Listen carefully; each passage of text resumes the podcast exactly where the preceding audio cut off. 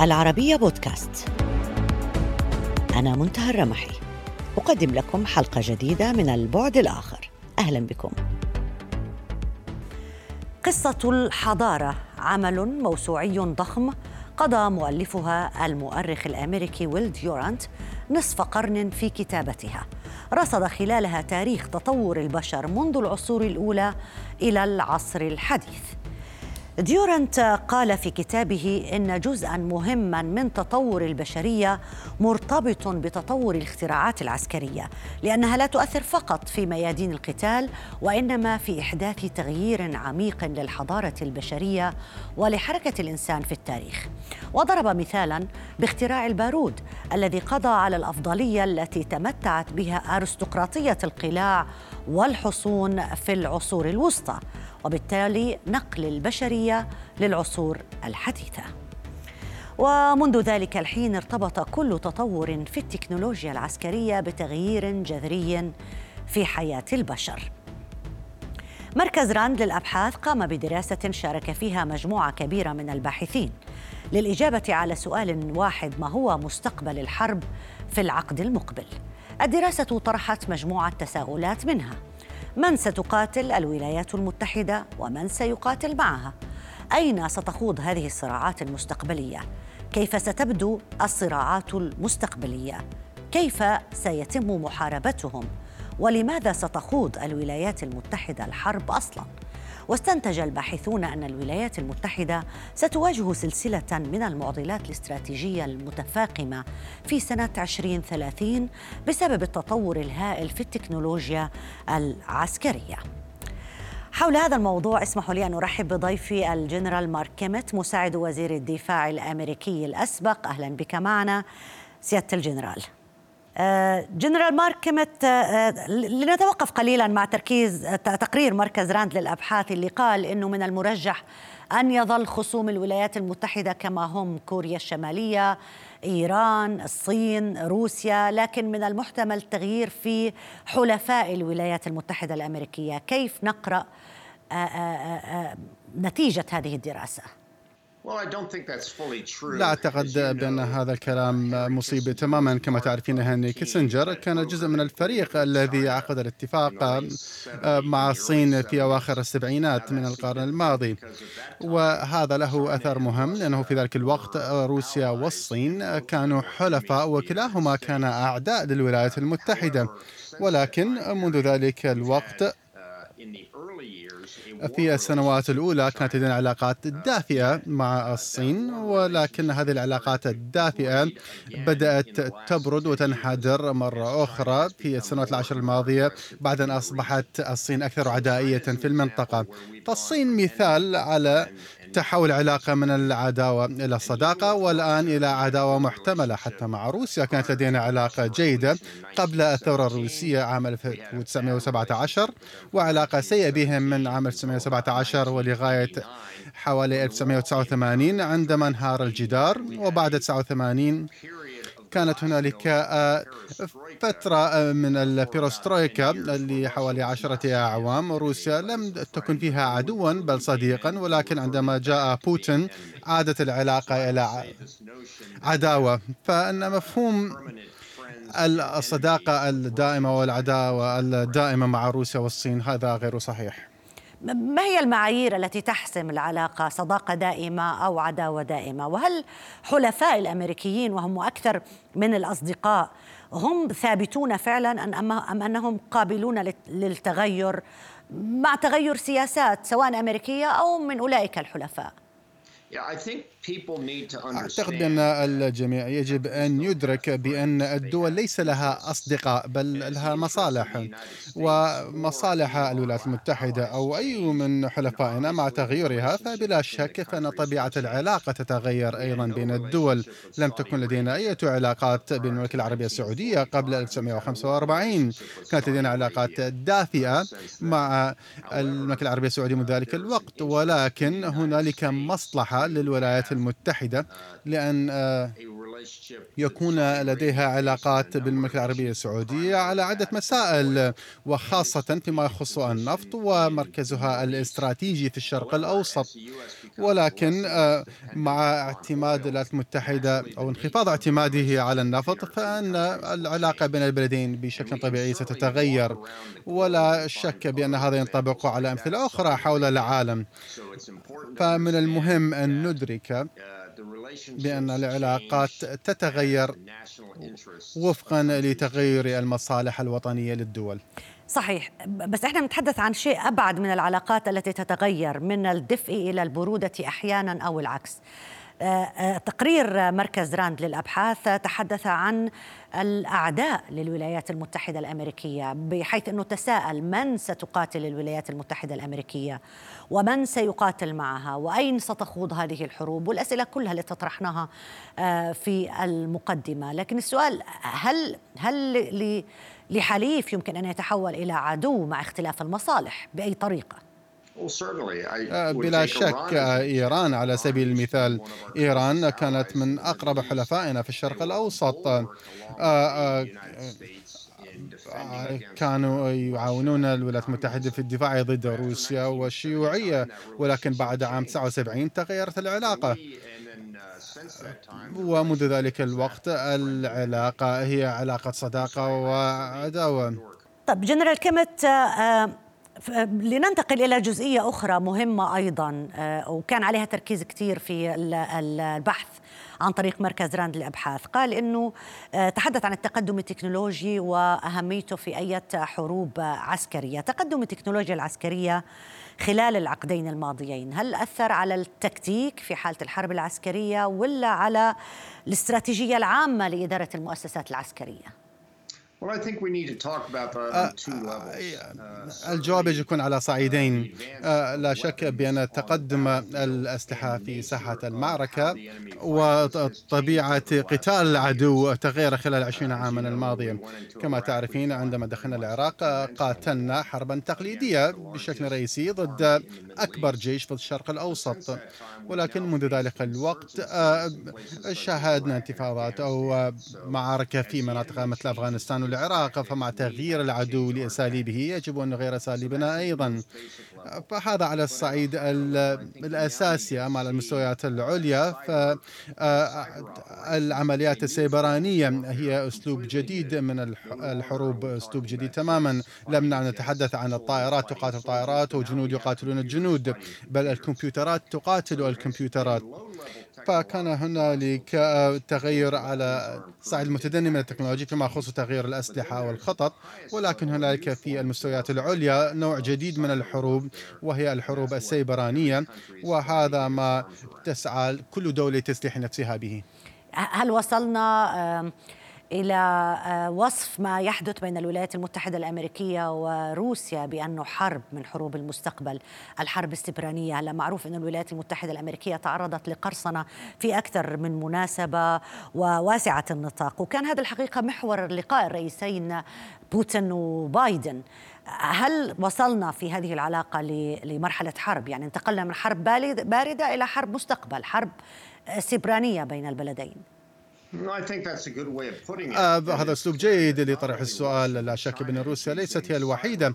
آه الصين أيضا تستخدم الجهود السيبرانية لعرقلة عدة مستويات عبر الفضاء السيبراني. اولا روسيا تحاول تدخل في انتخاباتنا وأن تؤثر على الشعب الأمريكي لكي لا يثقوا بالمنظومة الانتخابية أو أي أنظمة أخرى.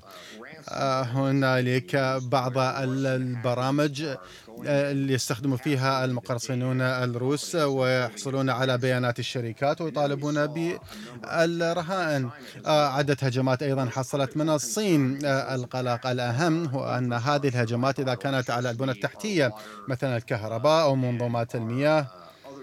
أو المنظومات الأخرى. هذا آه، لا يختلف كثيرا عن القصف الاستراتيجي بالقنابل. إذا ما أغلقوا مثلا مؤسسات المياه أو الكهرباء فبإمكانهم فعل ذلك بعمليات سيبرانية وبدلا من القصف بالقنابل وسيكون له نفس التأثير. آه بس إذا بدنا نذكر المتغيرات التي فرضت نفسها فيما يخص التكنولوجيا في الحروب أو التكنولوجيا العسكرية ماذا يمكن أن نضيف للحروب السبرانية والقرصنة؟ ما نستطيع أن نضيفه هو حقيقة أننا إلى الآن لم نشهد القدرات الكاملة خاصة فيما يخص الولايات المتحدة ودول أخرى على سبيل المثال آه، من الواضح أن دول أخرى تمكنت من اختراق البرنامج النووي الإيراني وأبطأته بشكل كبير من خلال تدمير بعض أجهزة الطرد المركزية أعتقد بأن هنالك قدرات واسعة لم تستغل إلى الآن سواء على الصعيد الدفاعي أو الهجومي. ولن ندرك حقيقتها أو حجمها إلى أن يحصل هنالك صراع كبير بين الدول. إلى الآن المستويات متدنية مجرد تدخلات ولكن إذا ما كان هنالك نزاع عالي المستوى فلن نرى فقط عمليات سيبرانية بل آه، معارك سيبرانية. يعني هل هذا يشير إلى أنه في أي حرب قادمة مستقبلية لن نسمع بأن الولايات المتحدة الأمريكية مثلا حركت بوارجها من منطقة إلى منطقة وحركت جنود مشاة ربما بكبسة زر تستطيع التعاطي والتعامل مع أعدائها. وكمان يعني ممكن يطرح نفس السؤال الدرون وتطور الدرون اللي قلل من أهمية وجود طيارين أو العنصر البشري في الطيران. آه، كيف يمكن استغلاله أيضا في الحروب العسكرية مستقبلا؟ لقد طرحت مسألة في غاية الأهمية وهذا الجدال نخوضه هنا في الولايات المتحدة مع موازنة الدفاع. كم من الأموال يجب أن ندفعها؟ مقابل ما تصفيه أنت بمنظومات الأسلحة قديمة الطراز مثل حاملات الطائرات والدبابات. وكم يجب أن تكرس لهذه المجالات الجديدة؟ آه، مثل نشاطات المضاد للطائرات المسيرة أو نشاطات الطائرات المسيرة أو الحرب السيبرانية. هذه مرحلة انتقالية. أعتقد بأننا سنشهد المزيد من اليول تجاه الطيف الإلكتروني كأساليب حرب والجانب المادي من الحروب. ستقل أهميته مع مرور السنوات. ولكن هذا لا يعني بأننا لن نكون بحاجة إلى حاملات الطائرات أو الطائرات المقاتلة والقدرات الأخرى. إذا ما شاهدنا الأسلوب العدائي الذي تحاول الصين من خلاله السيطرة على منطقتهم أو ما يعدونه منطقتهم مثل هونغ كونغ والكل مضيق وحتى تايوان. لا يزال هنالك دور للصراع بالطراز القديم مثلا من خلال وضع حاملة طائرات آه، بين تايوان وبين الصين. ولكن بشكل أساسي سنرى المزيد من الطائرات المسيرة أو من دون طيار والمعارك السيبرانية مع مرور السنوات. لكن جنرال كيمت التقدم التكنولوجي قد يصفه البعض بأنه يعتمد على طريقة مروعة في استنزاف الطاقات الاقتصادية استنزاف الاقتصادي هل معنى ذلك أن التحديات الاقتصادية يجب أن تتكامل مع آه، رؤية التخطيط الاستراتيجي للحروب وأيهما ثمنه اقتصادي أعلى الحروب التقليدية ولا الحروب التكنولوجية؟ سؤال جيد آخر. أنت تطرحين المسألة الاقتصادية من الأشياء اللي تعلمناها في الولايات المتحدة خلال جائحة كورونا هي مدى هشاشة سلاسل التوريد التي نعتمد عليها.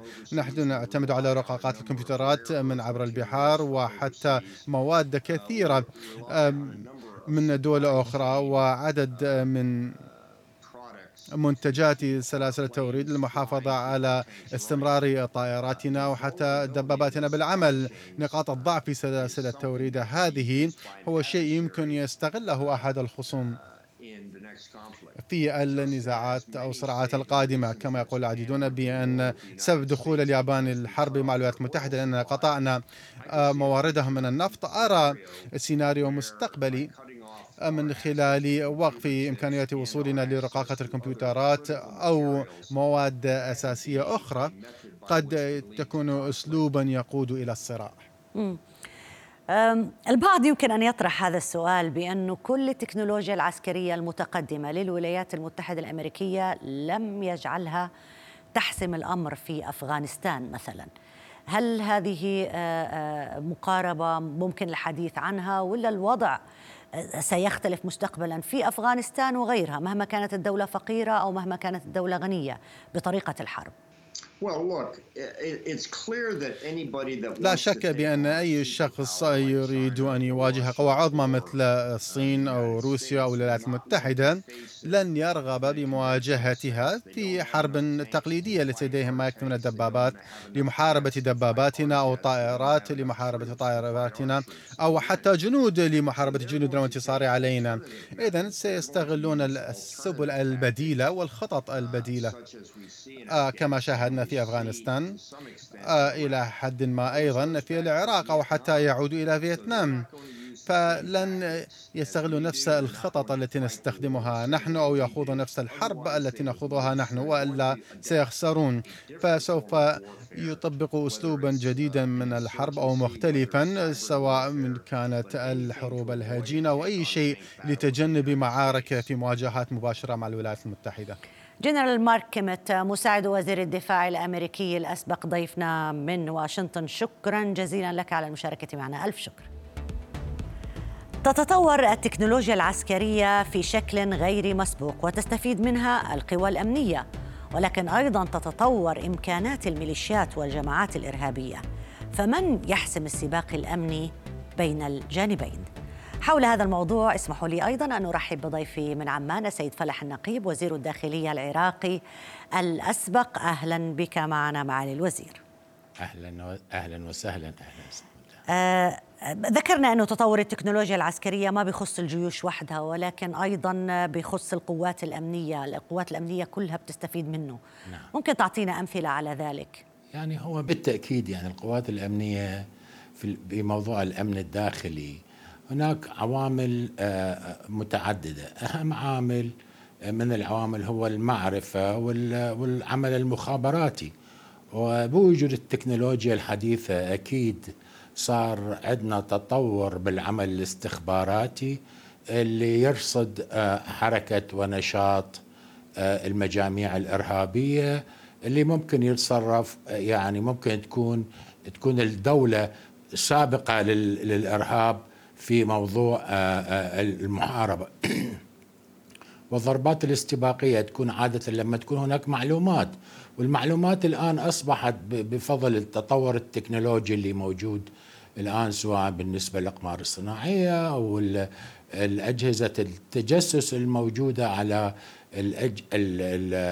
الوسائل اللي يستخدموها هؤلاء المجاميع الإرهابية إضافة إلى حركتهم وإلى وجودهم بأماكن متعددة.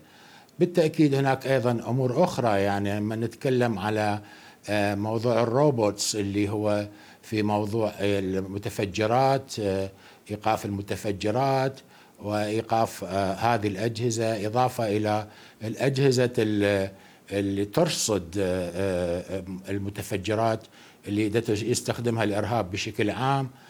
إضافة طبعا يعني بالتطور الأخير اللي صار شفناه هناك استخدام من قبل بعض المجاميع الإرهابية لطائرات الدرون أو أيوة. الصواريخ. هذه ممكن إذا كان الحكومات عندها التكنولوجيا الكافية والمعلومات الكافية ممكن أن تكون سباقة في قمع هذه هذه الحركات الإرهابية. بس السباق في هذا المجال يسير لصالح من أكثر المجاميع الإرهابية ولا الدول ولا القوات الأمنية؟ وإذا بتحدثنا عن تجربة لما كنت وزيرا للداخلية لوحدة الوحدات الخاصة اللي شكلتها في الشرطة بشأن هذا الموضوع.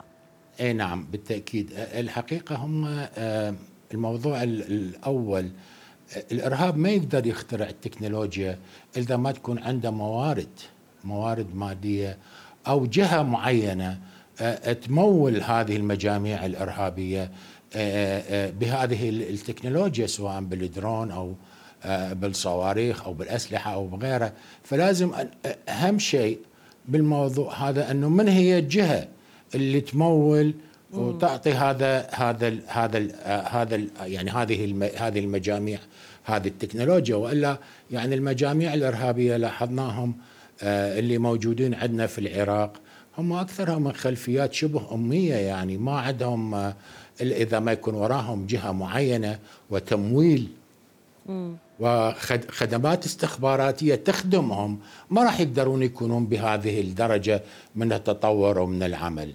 بالنسبة لنا بالعراق لما إحنا يعني بس هذا الدعم سامحني سامحني معليك هذا الدعم دعم دولي دعم من دول معينة ولا دعم من من من من أشخاص آه، من من تحديدا؟ لا لا هو بالتأكيد لازم مم. لا لا بالتأكيد هو دعم من دول معينة يعني أكيد يعني ما يعني الأشخاص ما ممكن تزود حتى ولو كان إمكانياتها.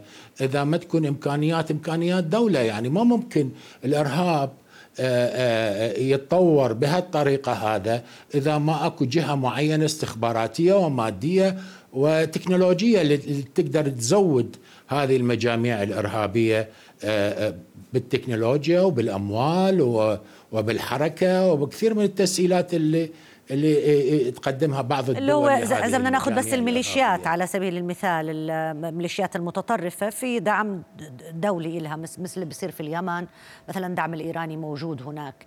طيب نحكي شوي عن تجربتكم في في في وحدات الشرطة. يعني بالحقيقة إحنا لما بدأنا بالشرطة يعني هي بالشرطة بتعرفين حضرتك قبل 2003 ما كان عندنا إرهاب موجود بالعراق.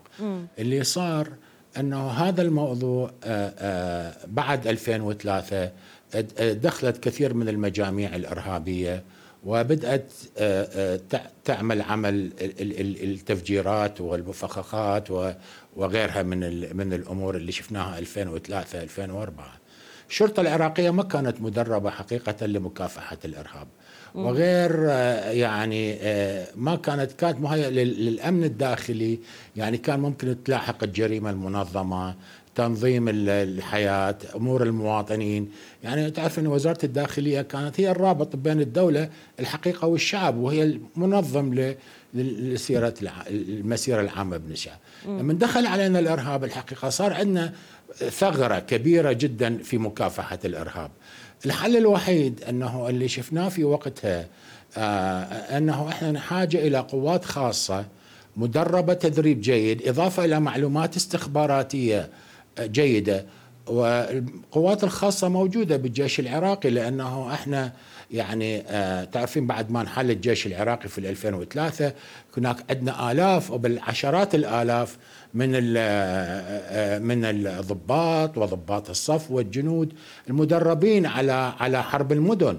يعني هذا اللي كنا نحتاجه آه، آه، فتحنا الأبواب وبدأنا بتشكيل قوات متخصصة في موضوع محاربة الإرهاب. هي يعني هذه القوات ما يكون ما لها علاقة بالقضايا الأمنية الشرطوية الداخلية ولكن هي فقط كانت تكون مخصصة لمكافحة الإرهاب لأنه إحنا مم. يعني صار عندنا حوادث الحقيقة بال 2004 يعني مثلا اثنين أو ثلاثة من هذول الإرهابيين يفجرون مركز شرطة كامل صحيح. والشرطة في وقتها ما تعرف تتعامل مع هذا هذا الحالات لذلك كانت هذه القوات الخاصة هي عبارة عن عن اللي سميناها في وقتها قوات المغاوير اللي هي هم المفروض متدربين. أو غيرها مد... إيه لكن السؤال اللي ممكن يطرحه مع التقدم الم... التكنولوجي قد إيه في خطر السيد آه، آه، الوزير فعلا من أن تقع تكنولوجيا متقدمة في الأيدي الخطأ لما بنحكي عن الأيدي الخطأ بنحكي عن مجاميع متطرفة وإرهابية وميليشيات أيضا.